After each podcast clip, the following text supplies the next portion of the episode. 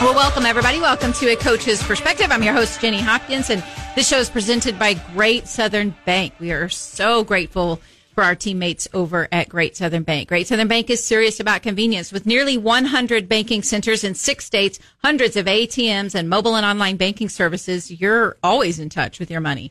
Learn more at greatsouthernbank.com, member FDIC. Other sponsors that we'll talk about throughout the show, Highland Dairy, Craig Lehman with Shelter Insurance. Bill Grant Ford in Bolivar, Story Construction, West Logging, Greg and Melinda Burnett, and Springfield Yard Cards. We're very grateful for all of our hand-picked sponsors for helping us make this show possible. Uh, before we get to our studio guest, you know, last week we had Coach Scott Nasby on, and we're in the middle of a series, Effective Leadership. And we had Keith Guttin on in the first week of the series and Scott Nasby um, on the second week, and he did a tremendous job of kind of you know expressing his philosophy on leadership and how it related to the model that we were evaluating that week. So if you want to listen to that episode, you can go to a coachesperspective.com and listen to it under previous shows. You can go to Apple Podcasts, Spotify. It also plays on Helium satellite radio. Um, so we're going to continue this series and I'm shifting from coaches to athletic directors and we're going to be discussing, you know, a little bit about the leadership parallels there. We'll close out the series in, in the end of February with some, um, business and community leaders and how that parallels with coaches and, and what, um, a lot of different roles in athletics have. And, you know, when I think of an effective leader, we've got one right here in Springfield at Springfield Public Schools. The director of athletics, um, Josh Scott, is here. And we're going to talk a little bit about uh, the leadership model that we have tonight, how that relates to what he does, and what he would add to that. Um, and I and I think that uh, we have a pretty good model tonight. Um, a model, not just my guest as a model, but the leadership model. But I want to welcome to the show Josh Scott. Thanks, Coach. Appreciate it you know, we, when we talk about being an effective leader, we talk about how that carries through and that carries through, um, you know, we, we play, you know, we play sports, we're involved, we learn all these great life lessons to become, you know, more effective in our professional lives. And that parallels, you know, directly to the leadership. Um, and, you know, a lot of times we're going to be leaders at some point in time, whether it's professionally, whether it's personally in a family. There's a lot of different ways that you can be a leader and that people are going to look to you.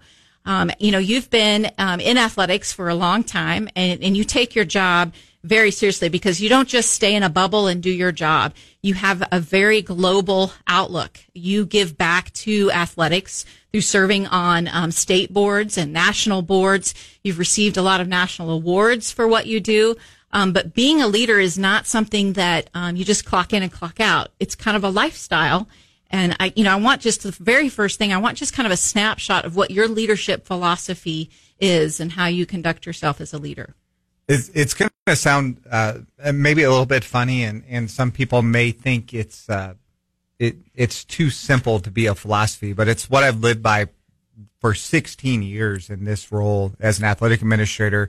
Um, I, I I'm fortunate enough to serve on state and national boards, like you say, and, and travel and I tell new prospective athletic administrators, um, coaches that want to to be at that level at some point, uh, simply live by a philosophy of, of sign up and show up.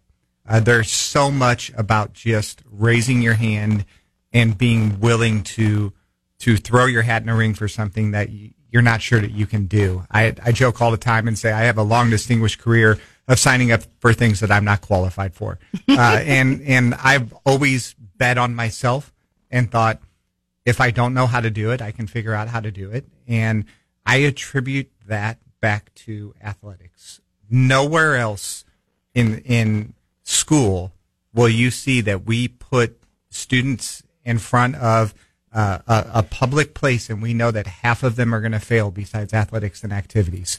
So failing for me and, and that opportunity or, or possibility, uh, it doesn't scare me because I'm, I, I know if I don't do it well this time, I, I will learn from it and figure out how to improve. So, uh, really simple, sign up and show up. You're also talking about, you know, taking risks, putting yourself out there, um, knowing that, that you might fail at something or you might not know what you're doing. Um, but being able to figure it out and knowing that you've got the confidence enough to, to try and, and, and forge forward and be able to, if you do fail, you're going to fail forward. And so talk to me a little bit about t- the, the guts it takes to put yourself out there and take those risks. I've just never had a boss or a mentor that was upset with you for trying. Right. Uh, you, Yeah. you know, they, you've had more, uh, uh, the times that I've gotten myself in, in a poor situation have been for, uh, hesitating or, or setting back. But whenever I say I, I can do that, I'll learn how to do that. I'll figure out how to do that. There is, there is a plethora of people that are willing to help. Uh, you know, the coaching field was so great now. When I was a, a head soccer coach, I remember going up to Jeff City and they just, you know, beat the snot out of us. And I went to Coach Horn. He's in the Soccer Coaches Hall of Fame. And I said, how did your kids do this? How did you, how did you go? I held the bus for 30 minutes up in Jeff City. We were driving back to Waynesville. So we were hour and 45, two hours away. And I, I got on the bus and the kids were like, what are you doing? And I'm like, we just got better tonight. And they're like, we just lost eight to zero. And I was like, you have no idea what we're going to do tomorrow. Uh, and it's just that aspect of sign up, show up. If you can't figure it out, you will on the road, or there will be somebody that, that will be willing to help you if you just ask. I love the way that um, you, you bring in mentorship as an effective leader. You know, a lot of times when people say that someone is an effective leader or this is a really powerful leader, um, that they're supposed to know everything. And I don't think that's the case. I mean, effective leaders are continually learning and growing. Yeah, you you just have to be. I guess there's that part that you said a couple minutes ago is be willing to say I don't know or be willing to fail forward. Um, but yes, no one wants to be around someone that says you have to do it this way at this time, and and all, this is the only way that you can effectively lead or, or push through. And I think there's so much there's so much confidence and there is so much um, that I respect of people when they say I need help here. Uh, that's what we want uh, because that's who we want our, our kids to show up to uh, to become. You know, when when I was coaching soccer, I would tell my kids all of the time, "Hey, if you can't kick a ball seventy yards in the air to a certain spot, I'm going to live with that and we'll deal with it. But on a on a dead ball situation, you need to be exactly where you're supposed to be because that's just that's your mind and, and learning and listening and being where you're supposed to be at a certain time. And, w- and when coaches, you know, do take risks or when they put themselves out there or they're not sure or they want to try a new offense, they want to try a new defense, when they, they want to be able to take that risk, um, I think that takes a, a lot of guts because uh, there is potential there. You know, coaches have a very public, um, professional persona. So, I mean, they're going to be criticized. Um, if, if it doesn't go their way, or they're going to be glorified as brilliant and geniuses if it goes their way. So you got to be able as a, as an effective leader, and I keep using that word, in, uh, you know, on purpose, you know, in front of leader is is to be effective. You've got to be able to try to take some of those risks, and then like just what you said, take from it what you can, make yourselves better, and move forward in a in a better direction. Yeah, I I sometimes when a when a play doesn't work at the end of a game, you know, it, everybody's there, emotions are lying. Was it really a poor play call, or did we just not execute well? You know, sometimes we're not going to execute well. You know, sometimes we are we are in a teaching field with 15, 16, 17 year old young men and young women. And sometimes we have to just learn. Um, you know, Springfield Central in a tournament of champions, we uh, had a ball under our basket with, I think, less than five seconds left. We were down by one. We didn't execute the play. But I looked at Coach Epps and said, listen, you had the opportunity, and it's been in eight state championships, to run a play that you may have to learn from and run against someone in a district championship. Mm-hmm. And if you get to a district championship, you're going to play one of the top five teams in Missouri in that district because it's loaded. And we put our kids in those situations. We hope to win. We hope that they have success, but at the same time, they better be learning for when it happens the next time. Right. And and a lot of times when things like that don't work, it works. It motivates athletes as well. I mean, that feeling you don't like that feeling when it doesn't work. Correct. So bottle that up. Take a drink of it anytime that you don't want to work hard in practice or anytime that you think you know everything. Take that, you know, take a drink of that because that's something that can also help athletes um, so that they can execute that better in the future. And I think wh- when I started 16 years ago, the probably the biggest mistake I ever made was trying to have the answer every single time. Right. And that was a horrible model for my coaches. And sometimes, you know, as, as I have grown into these roles uh, to where I currently am, uh, I don't feel the need to give them an answer immediately when a question's asked. And and I don't have a problem saying I haven't thought of that this way. Let me figure out let me let me figure out what you're saying. Let me come from it from your angle and, and when do you need this answer? Let's set a time to where we can get back and we can finalize this. And that that takes a little bit of time to say and a little bit of vulnerability and a little bit of hey, I don't have to have every answer immediately. Right. And it takes a little bit of pressure off. And I you know, I think also um, answering questions with questions sometimes can empower people that are asking you those questions. You know, let's problem solve and find a solution together through this because, you know, a lot of times the answer is in the coach, coach's brain. You just got to help them pull that out and be able to apply it. We had an awesome speaker uh, this August uh, out at Sportstown uh, that we put on with SPS. And we brought Brett Ledbetter out and, and his entire new book. If you are a coach, um, you know, a parent, uh, just anything you're trying to do with, with young adults and a series of them, it's all about question based leadership. And it's putting, putting it in the hands of, of the young men and young women. And I, I got to watch him visit with about 150 of our kids from SPS. And it was just great the way he got them to come to conclusions that they needed to take back to their teams. It was it's it's powerful if you can do that. Yeah, I love that. Well, speaking of different leadership models, that's what this series is about. We're kind of evaluating, you know, there are probably thousands and thousands of leadership models out there that that are all, you know, they're valued. I mean, whoever comes up with the leadership model, whoever the author is of it, they've put a lot of time and effort into it and they're all valued. Um, but we're evaluating some of those with effective leaders and, and seeing what we would add to it. Um, so just to kind of give a recap, you know, um, we looked at two weeks ago, we looked at Dr. Tommy Burnett's model and we talked with Coach Keith Guttin and, um, his ingredients were about personal skills, competencies, ethics, and physical appearance. And again, that physical appearance does not need to mean you need to be a model to run this leadership model. Physical appearance meaning pride, meaning dedication. It means caring um, having you know that that unity within a team.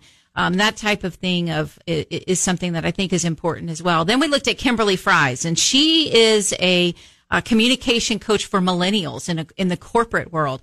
And she looked at sincere enthusiasm and integrity, great communication skills, loyalty, decisiveness, managerial competence, empowerment, and charisma. And we talked with Scott Nasby about that, and he kind of added some of his own.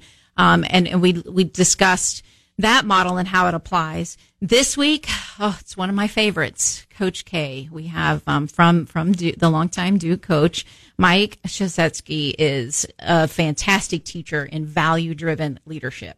Uh, that is something um, I've taken his master class uh, on it, and I think he does a, a phenomenal job of that. He has five fundamental qualities that make every team great: communication, trust, collective responsibility, caring, and pride.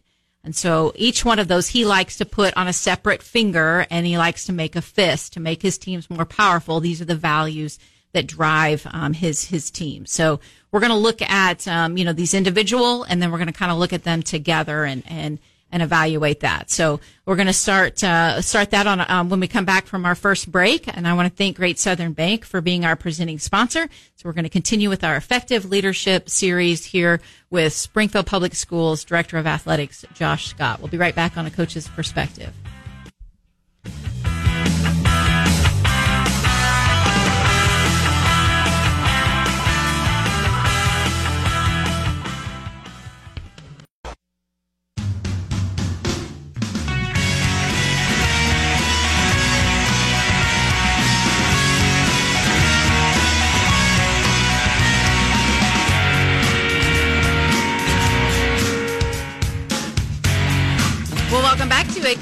Perspective. It's Jenny Hopkins, and I'm joined today by Josh Scott, uh, Springfield Public Schools Director of Athletics. And um, this segment is sponsored by Highland Dairy. They're owned by dairy farmers, and they've been providing a great selection of nutritious dairy products since 1938.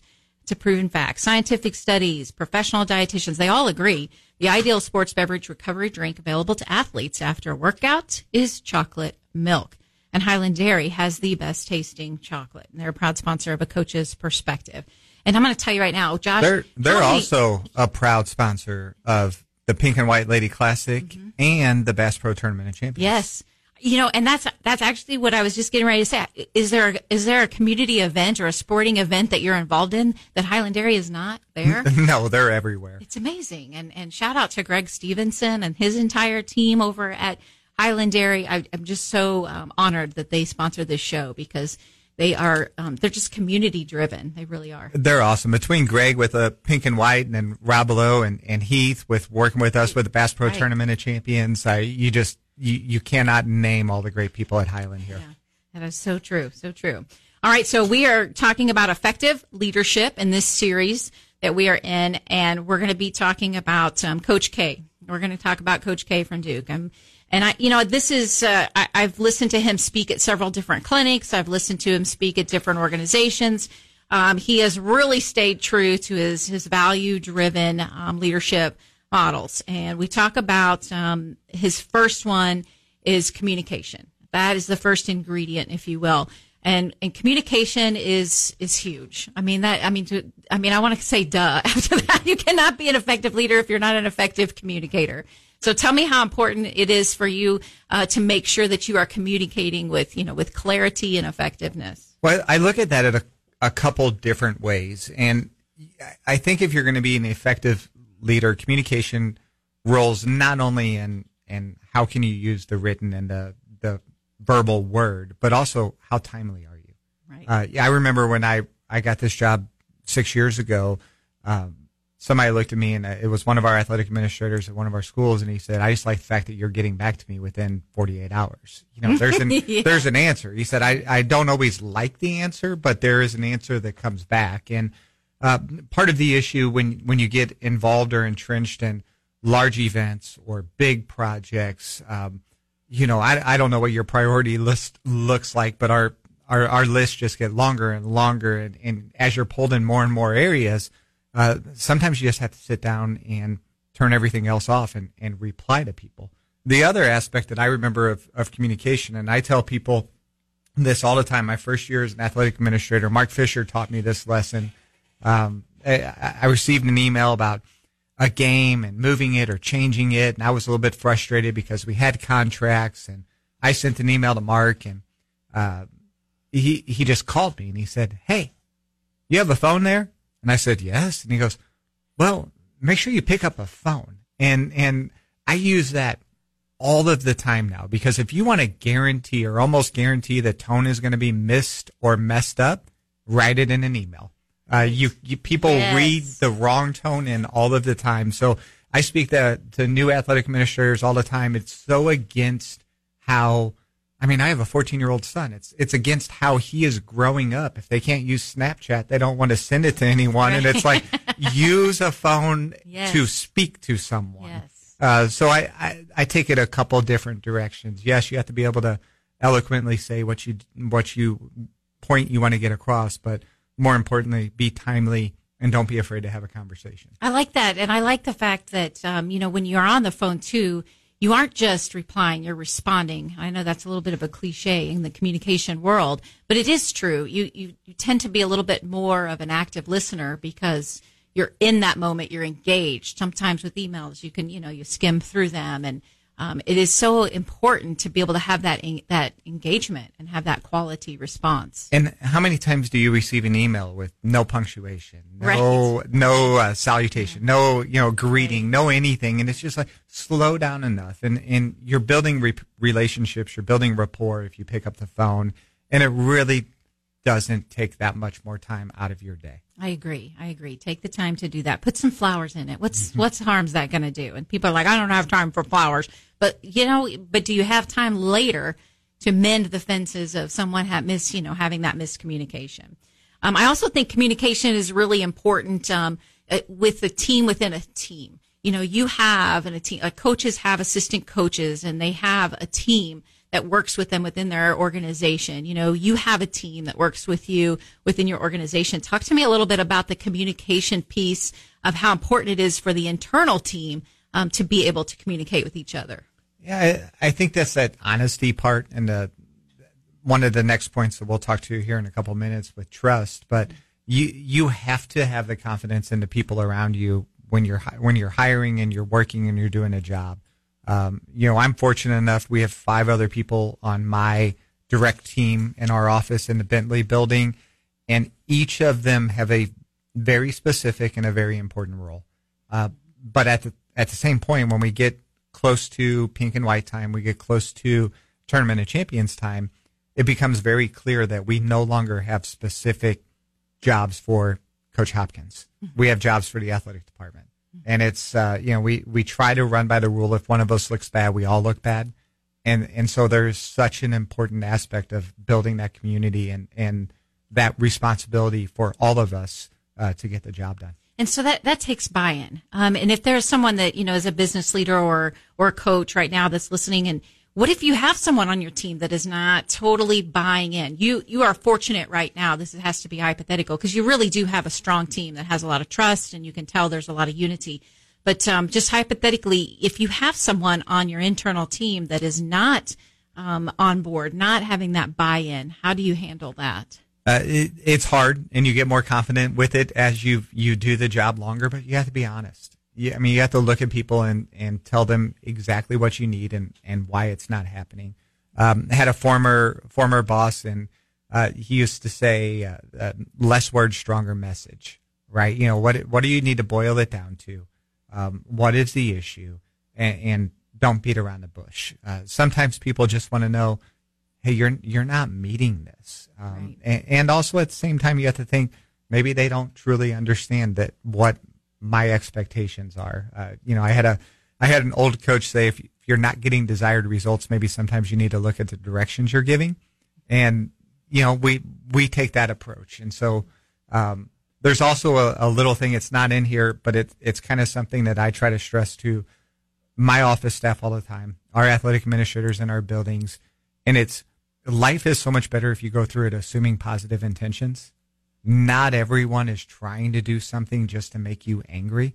Right. And and so if I look at it and I have a staff member that's not performing at the level that I want, my first instinct is have I told them this is how I want to do it? Right. And and you look that way, you, I can place the blame on me and say, "Hey, you know, I'm sorry, Coach Hopkins, I haven't told you that I want I want this done this way, or or this is why I, I want it done. And and sometimes uh, we go through life and society thinking Jenny doesn't need to know why I want it done this way, and I just don't think society's that way anymore. No, I don't think so either. And I think that's something too that I, a lot of coaches are are making a very conscious effort of not just saying, you know, we're going to cut off the baseline this way, we're going to rotate on the weak side on this way um, they're explaining why. You know, this is this is why because they have we, we want to talk about angles. We want to talk about in our scouting report. This is their favorite um, side to attack. I mean, there's a lot of different ways, and you want to talk about that um, that why.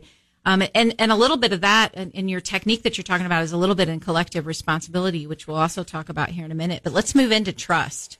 Um, let's move into trust. And trust is sometimes, you know, it's a subjective feeling. It is, it's oftentimes how you make people feel, not necessarily. I mean, it is a lot on what you say and what you do.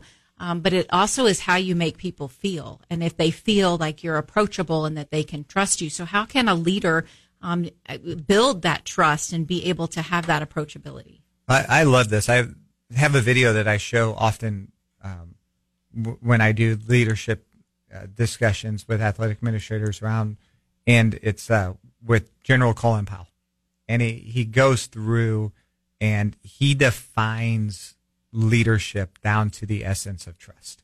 And and he goes out in the back of the video or the end of the video and he says you can do all of the things that the science of management says, but without trust, none of it matters. Uh, and, and so how do you do it? I think you have to be honest. I think you have to be, uh, you have to laugh. You have to ask um, when people are sick, how, how their kids are doing. Um, you, you have to be who you are and, and you have to say what is going to actually happen. Um, you know, I, different things, you can give people answers that will get them to shut up and that will get them to leave you alone. But oftentimes that's going to get you in trouble later. Mm-hmm. Uh, and, and when you say, you know, Coach Hopkins, if you do this again, this is going to be this is going to be right. what we're going to do. coaches are watching. Not only the coach that you tell that to, but but that coach's colleagues, uh, assistant coaches, and when you don't follow through, uh, you you just lose that trust and credibility. I like that follow through. I think that's really important, and I think consistency is mm-hmm. important. Um, and I think that's you know what you were also speaking to, and being consistent, and and because I think that's something you have to have, and that's why I think Coach K has this model uh, that he has talked about for so many years is because there is a consistency in these values uh, that he sees. If you want to have that um, trusting environment, um, you've got to be able um, to have that consistency in how you're treating uh, your players or your employees or your coaches and and how you how you react to them. So we started, you know, this year with the Tournament of Champions. One of our big changes was we brought in a TOC social media crew. Uh, we've never done that before. So we had a eight person social media and we are, it is blowing up on Instagram, TikTok, X or Twitter, whatever you want to call it. uh, it's, it is, it is just going insane. Um, but I can't tell you all the meetings that I had with the three guys before they showed up. And it's been outstanding. And I told them, I need you to live within these parameters. And we were very clear, very consistent. Um, but when they were there, we treated them like the same people that have been helping with the tournament for 39 years. And I, I think it's just, what are your expectations? What are you going to do for them? Follow up, um, have conversations, and, and be, be available to reach out. I think that's really important. Um, and, and I think, I bet they appreciated that as well. Um, let's, let's talk a little bit, um, about collective responsibility. Um, that's the next kind of ingredient. We've talked communication. We've talked trust, collective responsibility. And I think that is something that, that as an effective leader, uh, you got to take unwarranted heat sometimes. You've got to make sure you've got um, your team's back. You've got to you've got to take some ownership of your own mistakes, and and you have to help people accept roles um, and build to their strengths and help them with their improvement. But know that you're in it together. So, how would you define that collective responsibility? I I think providing opportunities for involvement in decision making. Um, you know, we, we visit all the time with athletic directors and we ask them, you know, how many of you have been at your school for uh, over five years? And no matter what happens, always over half the half of the group, right? You know, out of 30 people, at least 15 will be there and some will be longer. And I look at them and say, have you worked with your coaches You have to rewrite your handbook? And most of them just kind of look at you and they kind of stare and they're like, well, why would we rewrite it? And I'm like, well, you are currently living your predecessor's handbook, mission, philosophy, vision. You want to talk about winning coaches? Start that project with them on board. Invite them. Say, if you want to help us, here you go. Show them the uh, uh, rough draft. Show them the final copy. Have them have any input and, and go from there. You would be amazed how many coaches or what percentage would say, I want to help with that. Mm-hmm. If it's going to be our rules and organization, we, we want to go, go that way, that direction. Um, live it. Uh, every time that you you have an opportunity, I try to speak about how great our coaches are in Springfield Public Schools. Uh, right now, I would put our ten head basketball coaches up against any other group of ten basketball coaches in Missouri total. Uh, you know, you you just look at what we're doing, how they're doing it, the impact they're making on kids. Uh, it, it's just su- at such a high level you can't even you can't measure it. So uh, it's important to have their back. It's important to support them, uh, but it's also important to uh, have honest conversations if there's something that needs to improve. And I, and I think also it, it's important. To, you know, there are times that you know to be in that collective responsibility mindset, um, you have to be able to be a, team player. You've got to be able to take up the slack when you need to take up the slack, but you've also got to be able to to handle. Um, let's let's use the word criticism you know because coaches get criticized they can they can have all of the great vision and the mission and the values and all of that in place um, and they can have all of the effort in place um, there's still that there's somebody is going to criticize them. It just it just happens. In your position um, there's been times where i mean to me i think you're uh, you're, you're, one of the best director of athletics in mm. in the country. I mean you're on all of these boards. You have all of these awards. And those have those have been warranted. But there are times where you're criticized, um, and and rightfully so. They these people don't have the whole picture, so they're judging you on a snapshot instead of a whole. You know, when there's an hour long video. Tell me what it is like as a, a leader to be able to have to um, deal with criticism that happens in your profession? So I, I think all of us, uh, whether you're coaching, athletic administrator, superintendent, principal, I think over years your thin, your your skin gets thicker, right? I mean, you you have to be able to do this. Um, I've come to to two resolutions or or two spaces, I guess, through 16 years. One, I understand most of the time when these are going to be leveled toward us, it's going to be because it's about someone's child. And no matter, no matter who wants to tell you it's not personal, it's personal to that mom, dad, or guardian. Mm-hmm. It's personal to that 15, 16, 17 year old kid that is having a poor experience for whatever reason within that sport or activity. Uh, so I, I think sometimes we look at parents or look at a student athlete and say it's not personal. And that's sometimes the absolute worst thing that could ever come out of anyone's mouth because it's highly personal to them. So we need to understand that.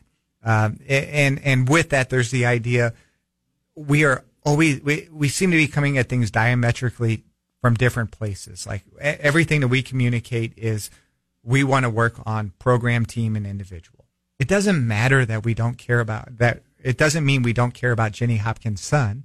It doesn't mean that at all. But it means when we're setting goals, we're setting them for our overall basketball program and then our varsity team, JV team, freshman team. And then we're worrying about trying to get Jenny Hopkins' son better. Mm-hmm. Uh, and because he's amazing. Yes, exactly. Yes. and Jenny Hopkins is thinking, right. Hey, I, I want the program to do well. I want the team to do it, but I'm worried about my son and what, sure. what he's getting out of that. And that's the most important thing to me as we're going through. So it's a perspective y- shift. You have to understand that and you have to be willing to say, I get it and I'm going to listen. I also think, um, the, the, it's an old school approach of, I'm not going to talk to you about playing time.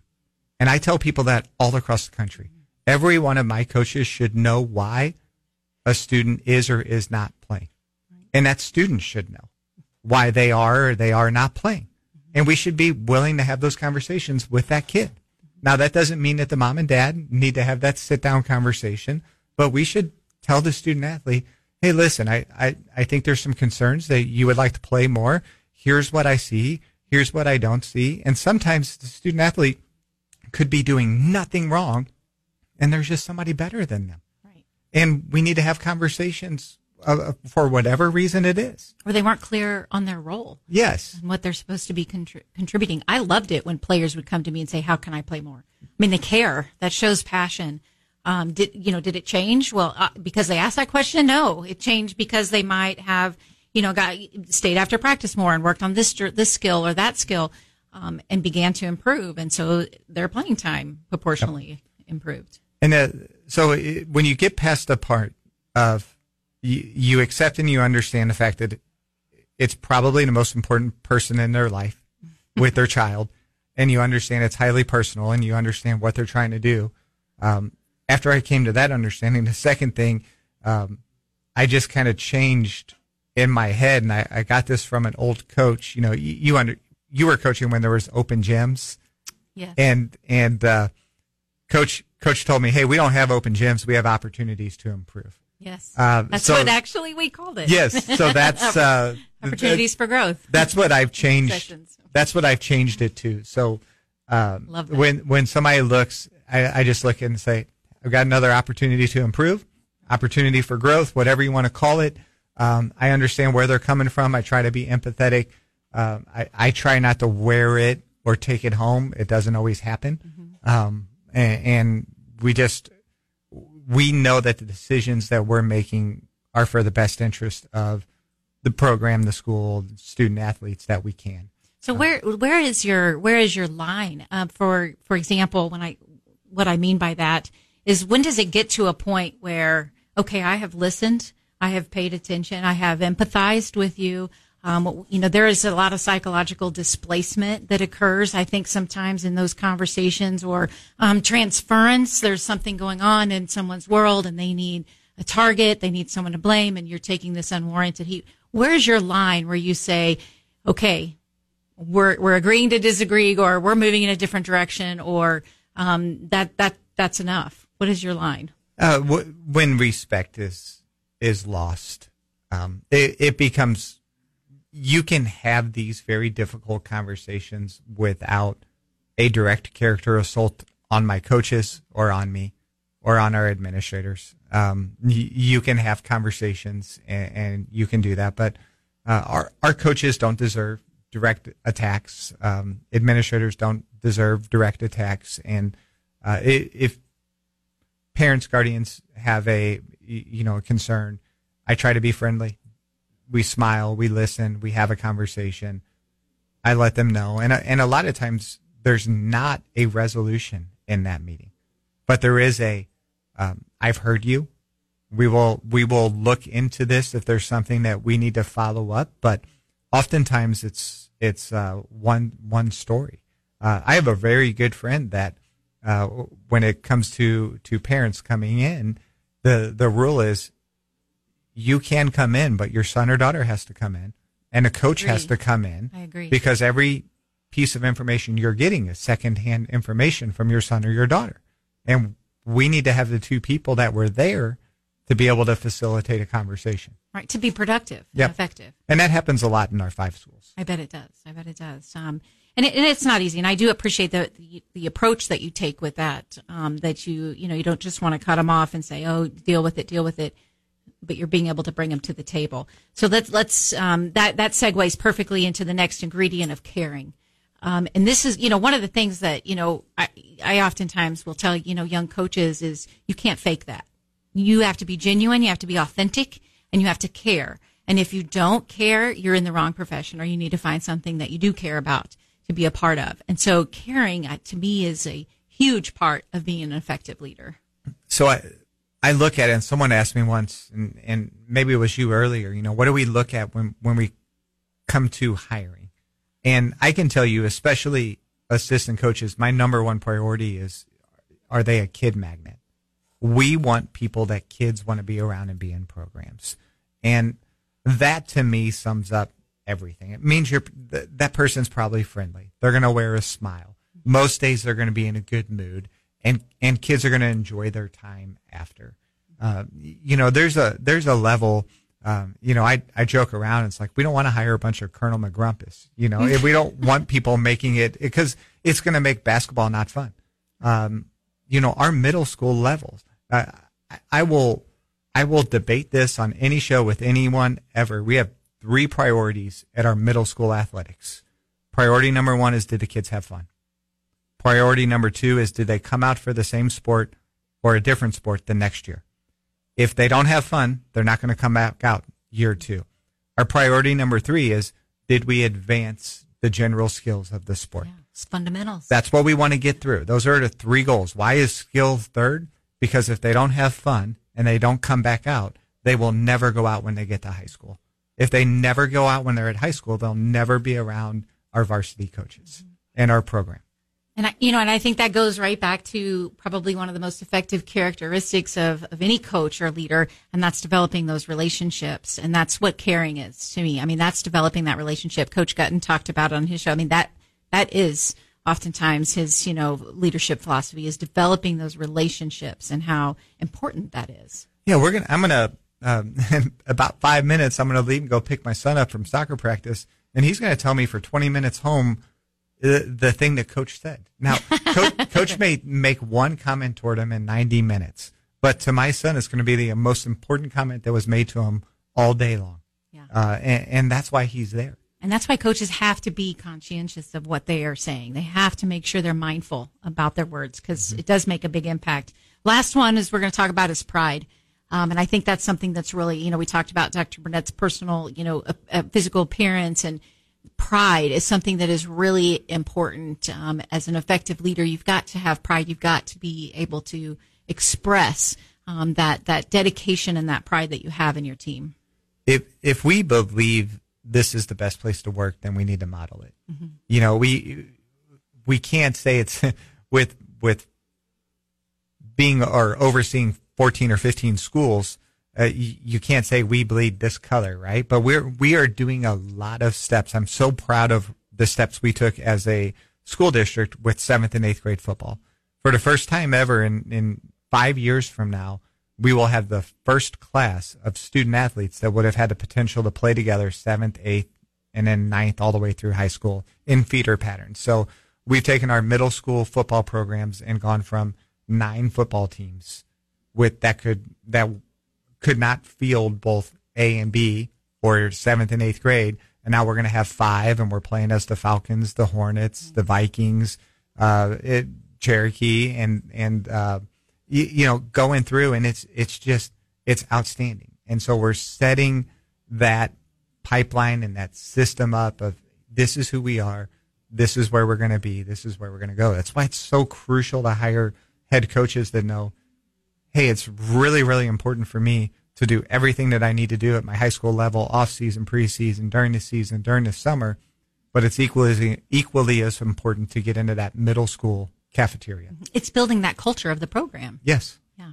So important. Um, well, I again, I, I will uh, brag on you. I do think you're a very effective leader, and you do a tremendous job with Springfield Public Schools and all the different boards that you serve on. It's only an hour show, so I couldn't list all of them, but it's tremendous what you have contributed um, to the world of athletic administration, not just here um, locally, but at the state level and at the national level. So, congratulations on that, and keep Thank going, you. Thank keep rolling on it. Yep.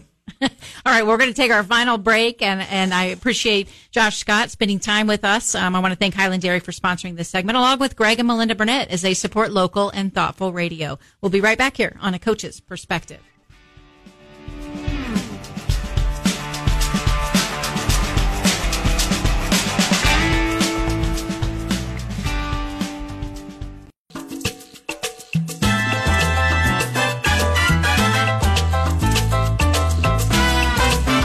To a coach's perspective. I'm Jenny Hopkins, and this segment is sponsored by Bill Grant Ford in Bolivar. Hey, they know cars, they know trucks, they know SUVs, they know service. They know how to keep their customers happy and loyal. I've been one of them for over 25 years. Kelly Grant, Shane Rainey, they will take care of you. Give them a call at 417 326 7671.